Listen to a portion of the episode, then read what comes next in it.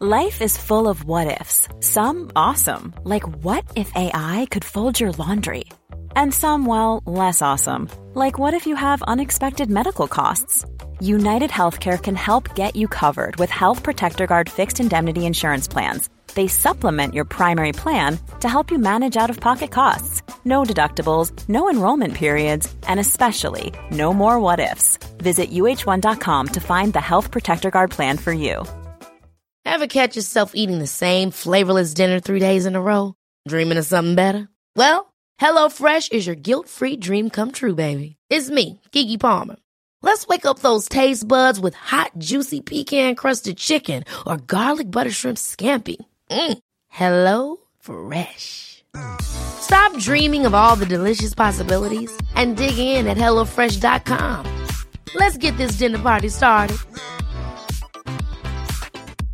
Quality sleep is essential. That's why the Sleep Number Smart Bed is designed for your ever evolving sleep needs. Need a bed that's firmer or softer on either side? Helps you sleep at a comfortable temperature? Sleep Number Smart Beds let you individualize your comfort so you sleep better together. JD Power ranks Sleep Number number 1 in customer satisfaction with mattresses purchased in-store. And now, save 50% on the Sleep Number limited edition Smart Bed for a limited time. For JD Power 2023 award information, visit jdpower.com/awards. Only at a Sleep Number store or sleepnumber.com.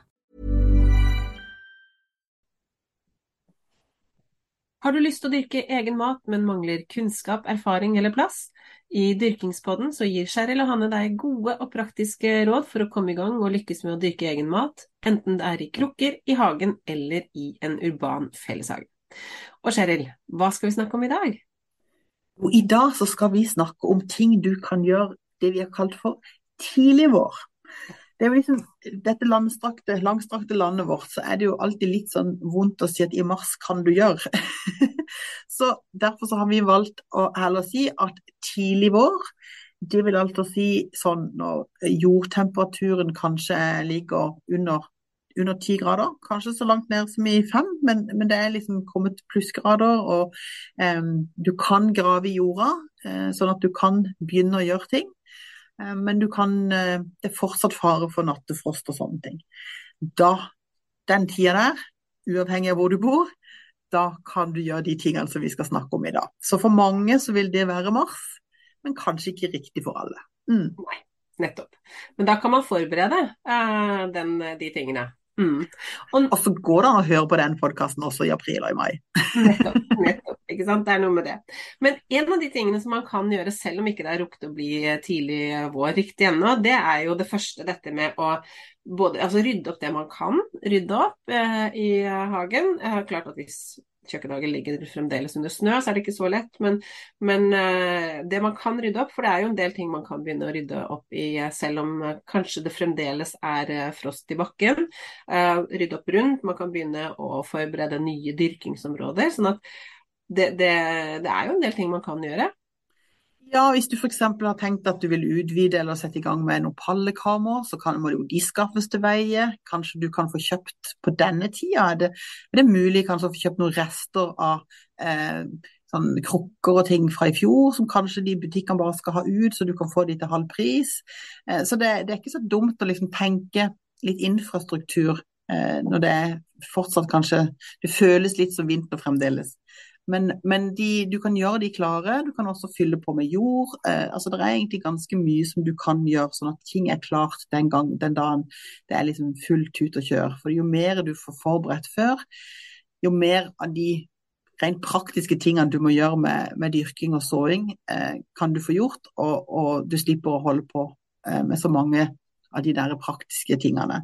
Og så er det jo alltid sånn at det vil alltid være litt greiner som har krukket, det vil ligge litt sånn blader histen og pisten. Altså, det har jo tross alt vært en vinter med, med vind og ja, så, så, alltid vil det være noe en kan rydde.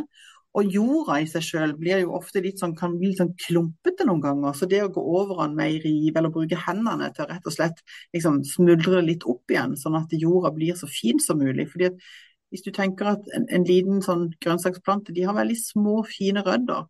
og de, Hvis de må liksom jobbe seg imellom store klumper, så, så blir det litt vanskelig for dem.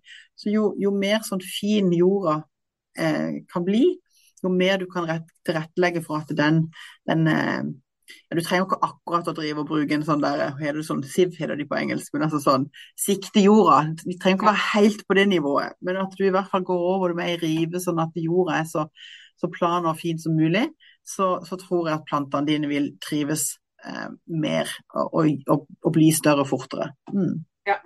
Og så tenker jeg også at det, det, er jo mange som har en utfordring i, uh, i vårt langstrakte land, som du sa. At jeg har utfordringer med skråninger og hellende tomter, og som tenker kanskje at uh, dette er veldig vanskelig, får ikke dyrka noe her.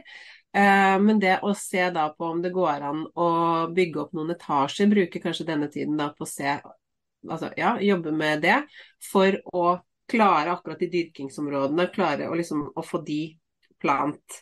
Eh, så kan man ha trapper imellom de ulike nivåene, men, men det å bygge eh, ja, kasser eller etasjer i kjøkkenhagen kan også være en fin måte å begynne å planlegge det på nå. Jeg, eh, Henriette og jeg, altså gartneren som vi har med i Hobbygartnerskolen, hun, eh, vi var ute i kjøkkenhagen min her i uh, denne uka som var. og og gikk over litt sånn og så det jeg har tenkt og det jeg har planlagt og sånn. og plutselig, det er noe med at når, når, nå var, klarte jeg å få gjort en del av den ryddejobben i høst. Jeg hadde liksom bestemt meg for å utvide kjøkkenhagen en del, uh, og gjorde ganske mye ryddejobb i, i, høst. Sånn at nå ligger arealet ganske klart.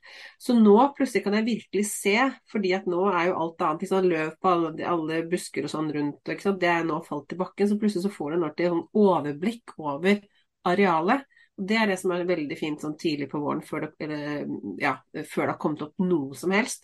Å og se for seg ta litt mål og se for seg hvor er det jeg kan forlenge dyrkingsarealet her. Bak her, drivhuset, sånn så blir det lunt. Her er det, er det, et fjell, det kommer til å holde godt på varmen. Kanskje jeg skal teste ut å ha både eh, tomater og chili og paprika i dette lune, solrike hjørnet her. I krukker, kanskje det. ikke sant? Kan jeg gjøre noe? Hvordan skal jeg ha marken da hvis jeg skal ha krukker her? ikke sant? Det å, det å ta den runden der, eh, og se hvor mye areal man faktisk har i bruk, eller har tilgjengelig, det er, ja, det, det er denne tida helt suveren for. Så det er en ting òg at ofte så har vi overflod av nedbør på denne tida av året. Så det, hvis en, hvis en kanskje kan tenke litt framover øh, til sommeren hvor det kanskje fort kan bli litt tørt, eh, kan en klare å skaffe seg en, en tønne av en eller annen sort som en kan samle opp regnvann i f.eks. Eh, det er jo også en sånn type oppgave en kan gjøre. Kanskje på Finn sett noen som skal gi vekk eh, ja, hva vet jeg. Men en kan liksom prøve å finne noe, bare passe på at ikke det har vært uh, ting i den, i den, tønna som ikke du vil ha i maten din, for å si det sånn. Men, ja. men altså, bortsett fra det, så kan det å finne noen ting som du kan ha regnvann i, og begynne å samle regnvann, det kan også være en sånn ting å gjøre. Eh, både vinter og vår. Så, så har du litt mer vann eh, å spille på når det er at du kommer ut i litt tørrere. Det er noe med å bruke de ressursene man har, og tenke, tenke året under ett.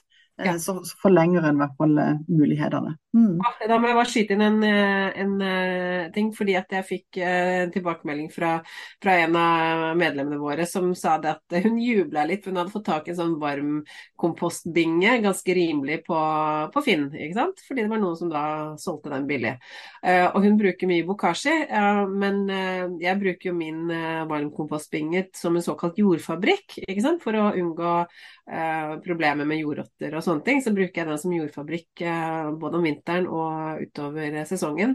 Så det er også sånne ting som man kan finne ut av at ok, istedenfor å ha det åpent eller grave den ned, men jeg vil ha bokashi i jorda, så kanskje det er det. ikke sant? Det, det, å bruke denne tiden her aktivt for å lete etter, etter gode tips og, og, tilbud rundt forbi, det er, det er nyttig. Veldig nyttig. Mm. Mm. Og så snakka vi jo forrige gang om eh, ting du kan så, så ja. eh, ute. Så mm. det er selvfølgelig eh, litt andre ting òg du kan så, og litt avhengig av om du vil så det rett i jorda, eller om du vil via et sånn et pluggbrett eller noen, noen eh, ja, potter eller sånne ting. Eh, kanskje for å unngå at de blir spist opp av andre som også liker sånne småskudd. Eh, så er det jo noen planter som, kan, som tåler og, og at man, man sår de nå. Eh, og Da kan en jo f.eks. nevne hestebønner. De er kjempefine å så nå. Um, du kan også begynne å så litt løkfrø hvis du skal ha fra frø istedenfor fra sånn setteløk. Så de tar også litt lengre tid. Eh, det samme vel også med eh, reddik, nei unnskyld, med selleri og med eh, purre. Og så snakker vi han om at det er klart, hvis en føler etter hvert at oi søren, jeg fikk ikke satt det som skulle ha vært satt så tidlig i vår, så er det jo ofte den type planter som en også kan få kjøpt på hagesenter og sånn senere. Absolutt. Uh, og det tenker jeg, det pleier jeg å anbefale folk uh, om, og jeg gjør det jo selv også, at det jeg ikke det jeg ikke selv rekker å få dyrket frem, det tar jeg en runde på hagesentrene og, og ser i etterkant. Og jeg kjøper jo også ja, knoller og sånne ting, har jeg også en del av de tingene har jeg bestilt. Men, men jeg syns det er veldig gøy å forsøke å så frem f.eks. løk. Nå bruker vi mye løk i matlaging, så det, det, det kan jeg nesten ikke få nok av. Uh, og da er det litt gøy å forsøke litt forskjellige sorter. Men jeg har alltid setteløk litt sånn i bakhånd. For hvis jeg ikke får det til, eller det tar for lang tid, eller sånn, så er det veldig greit å ha. Mm. og purre er jo da også en av de som jeg har slitt med før. I fjor fikk jeg det til kjempefint, men jeg har slitt med det før. Og da har jeg kjøpt det på, på hagesentrene, fordi det er veldig det kan du liksom få et en helt sånn bredt, veldig enkelt med mye purre. Så der er det egentlig bare å ha plassen klar når, når du kjøper purren på, på hagesenteret. Ikke sant. Mm. Så er det jo noen andre steder hvis en har lyst til å prøve som også sender eh, en del planter Eh, på våren. Det kan f.eks. være hvis du er i nærheten av en videregående skole som har eh, naturbruk, eller det kan være et bondens marked der det er noen som kommer med, med, planter. Det kan være en del andelslandbruk, sånn som vårt andelslandbruk, som selger litt planter. Det gjør, pleier vi å gjøre via Reko-ringen, så på Reko-ringen så kan det også være. Så det finnes gjerne flere steder, eh, sånn at en både kan få litt bredere utvalg, kanskje, eh, og med litt variasjon i pris, tenker jeg. Så, ja. så men det er jo litt, litt gøy å prøve noen ting sjøl, i hvert fall. også så. Så da eh, tenker jeg at eh, vanlige erter, ikke sukkererter, de må en vente litt med, men vanlige erter. Kålplanter også kan en gjerne så nå. Eh, og da, nå snakker jeg om ute. Eh, ja. hvis, en, eh, hvis, en, vil ta noen ting inne, så er det jo eh, sånn som aubergine. en kan også ta Chili begynner å bli i seneste laget, men det går an å prøve. Um, og for tomater, ikke minst. Og Hanne, det skal vi jo komme tilbake til, for vi får besøk i studio neste gang. Så vi bare nevner tomater, og så får folk heller lytte inn neste gang for ja. å få litt, vite litt mer om, om tomater. Men, men, så noen ting en, må en rett og slett begynne å så inne hvis en har lyst til å ha det, for det tar såpass lang tid. Men ja. eh, mesteparten av ting kan en jo vente med til april, fordi at hvis de har for lang tid, så blir de, rekker de å bli så store at du kommer ikke til å få plass til alt sammen på benken før du skal ha de ut. Ja. Da må du heller vente så seint du kan, så ikke de blir kjempestore før du skal få de ut. Ja, for det er, eh, det er kanskje den store altså den timingen der, eh, vi må snakke litt om den. fordi at eh, det, det, er jo, det, er jo, veldig lett å starte for tidlig eh, på, på disse dyrkingstingene. Og, og, sånn som jeg erfar, har jo erfart det selv mange ganger, at uh, plantene er langt over, over topp, topphøyde før jeg får de ut, og dermed så får jeg et mye dårligere resultat. Men de årene som jeg har liksom klart å holde ordentlig igjen, eller at jeg har hatt en plan på, på når jeg så de, greit, jeg skal få de da rett under vekstlys, sånn at de liksom vokser seg gode og fine. Men at jeg da har det neste steget. Når du ser at på et eller annet tidspunkt så må du da enten få potta de om, i hvert fall. Har du da fremdeles stor nok plass til å ha de under vekstlys, eller må du ha de ut?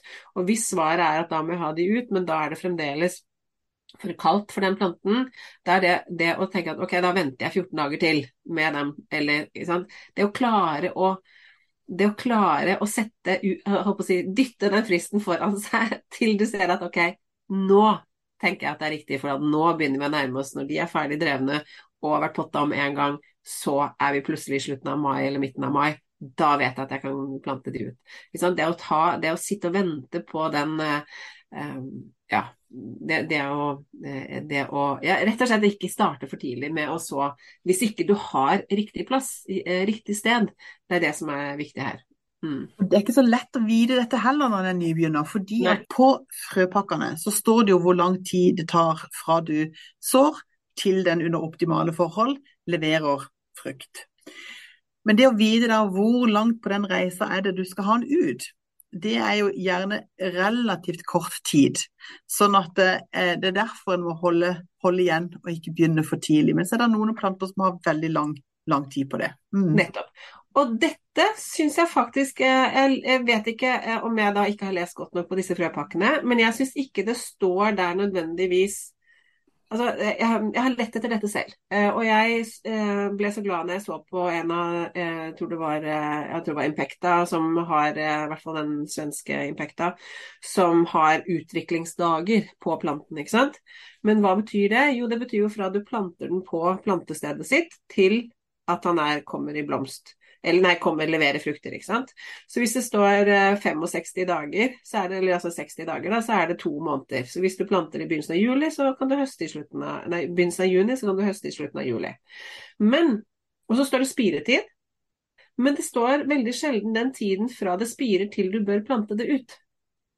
Så det er det er sånn missing link, og det snakket jeg faktisk om. Vi har sånn live-leksjon inne i eh, medlemsportalen vår. Så jeg nevnte det for eh, medlemmene. Det var flere som reagerte og som uh, sa det at ja, det skulle jeg gjerne hatt. Jeg skulle gjerne visst, og kanskje ikke sånn eksakt, men sånn cirka. Så eh, hvis du har funnet det i noen bøker noe sted, den derre at man får liksom spire, eller, eller forkultiveringstiden, da, inklusive spiretiden, og utviklingstiden etterpå, altså på vokseplassen, summen av den skulle jeg gjerne hatt. Jeg tror grunnen til at ikke du finner det, er fordi det er så individuelt. Både ja. i forhold til plante, i forhold til det stedet det skal være, i forhold til hvor, hvor, varmt og kaldt det er, i forhold til hvor lange dagene er. Sånn at, og når du starter og så det. Så, så, det er egentlig helt umulig å finne ut av. Eh, ja, det, er mange, det er så mange variabler.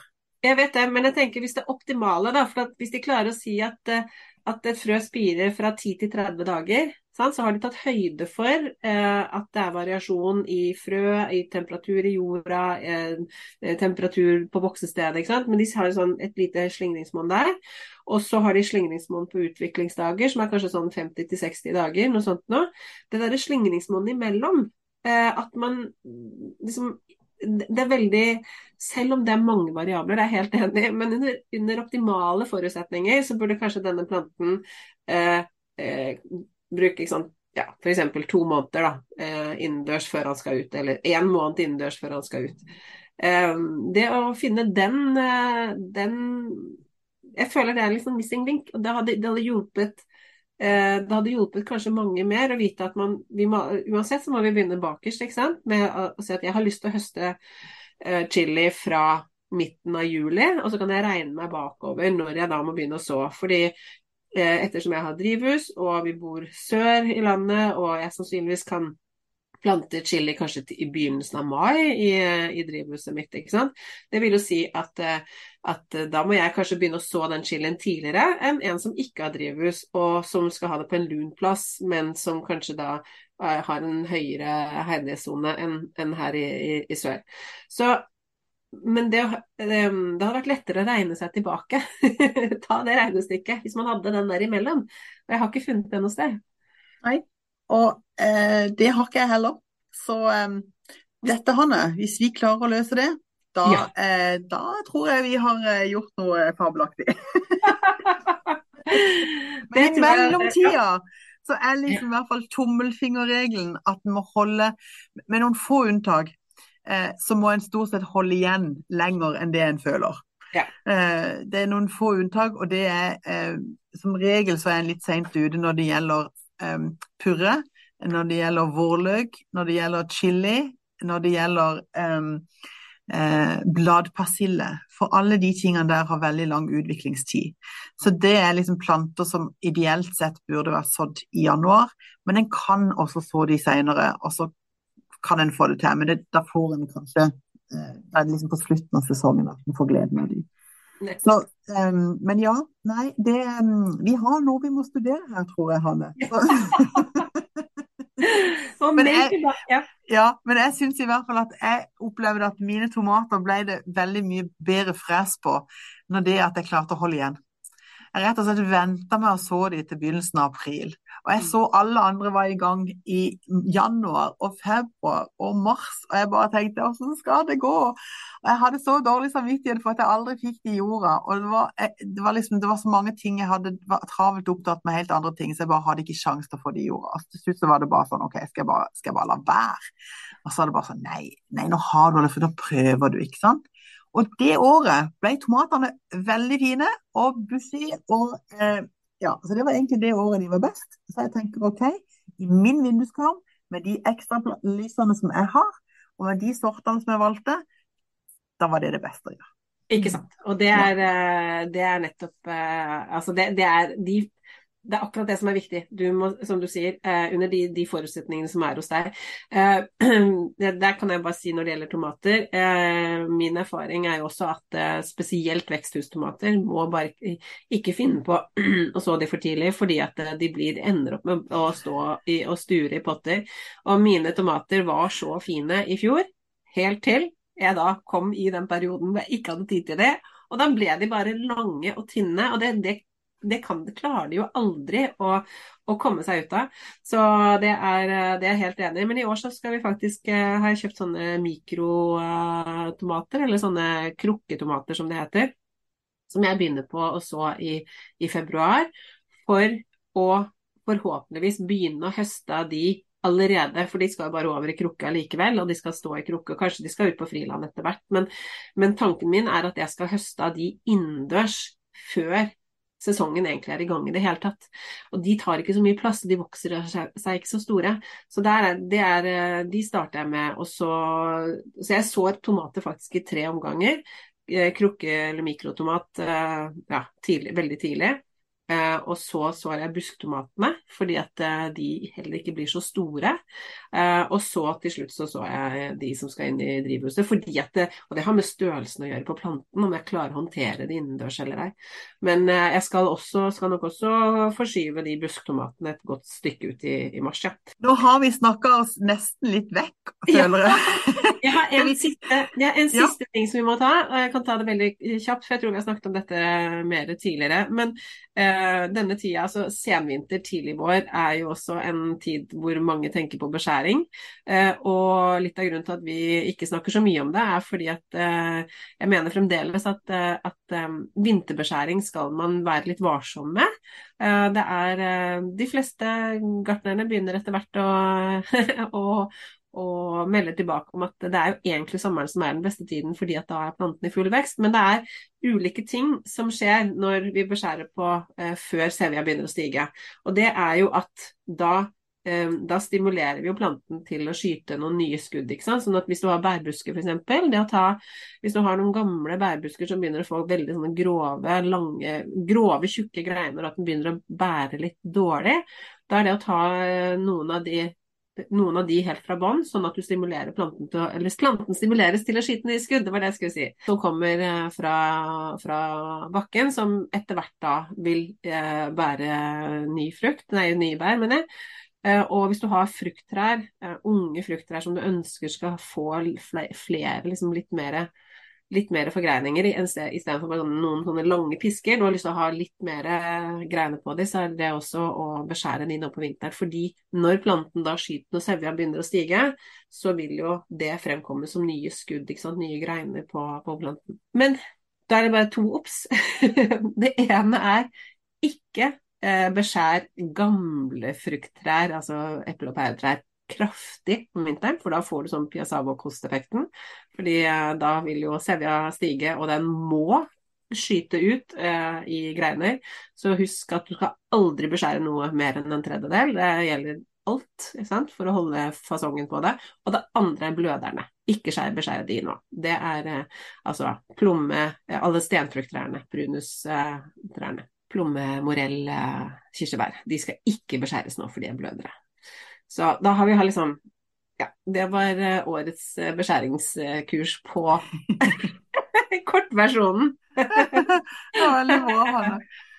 Ja, men du, så fint. Det er jo sånn at det nå virkelig begynner det å skje. Og så er det noe med at eh, vi har jo snakka tidligere om å, å, å, lage seg en plan og prøve å holde den. Og det gjelder jo hva man velger å dyrke, og hva man velger å eh, kjøpe inn av planter og sånne ting.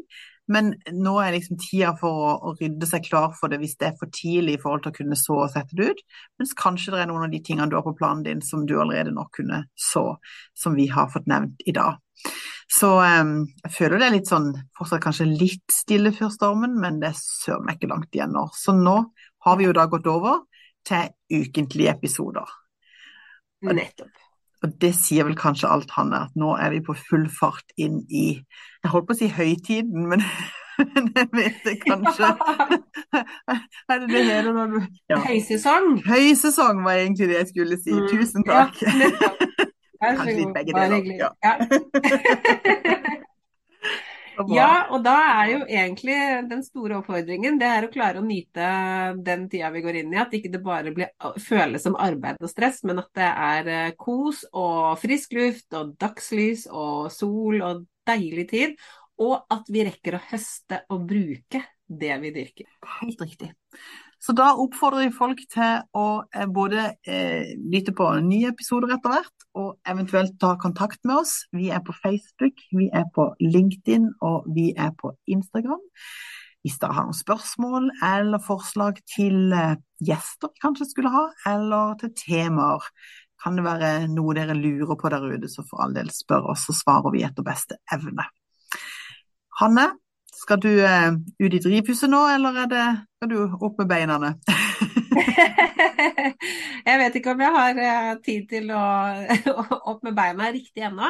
Uh, jeg tror nok jeg må ut og følge med litt i, i drivhuset. For um, ja, jeg har jo en del ting som jeg har sådd, så jeg må, må se hvordan det går med. Så det er, det er spennende tider nå. Ja, håper vi kanskje vi kan få et bilde i hvert fall fra ditt drivhus, siden jeg ikke har drivhus. Mitt drivhus ute på Andesandbruket det kommer jo ikke opp før ut i april engang, så det, da må jeg vente litt enda. Så, eh, men eh, ja, nei, is i maven. Jeg skal dele. Jeg skal dele. Ja, Gjør det. det skal jeg. Mm. Da høres vi igjen om ei uke, Hanne. Det gjør vi. Ha det. Takk for nå. Ha det.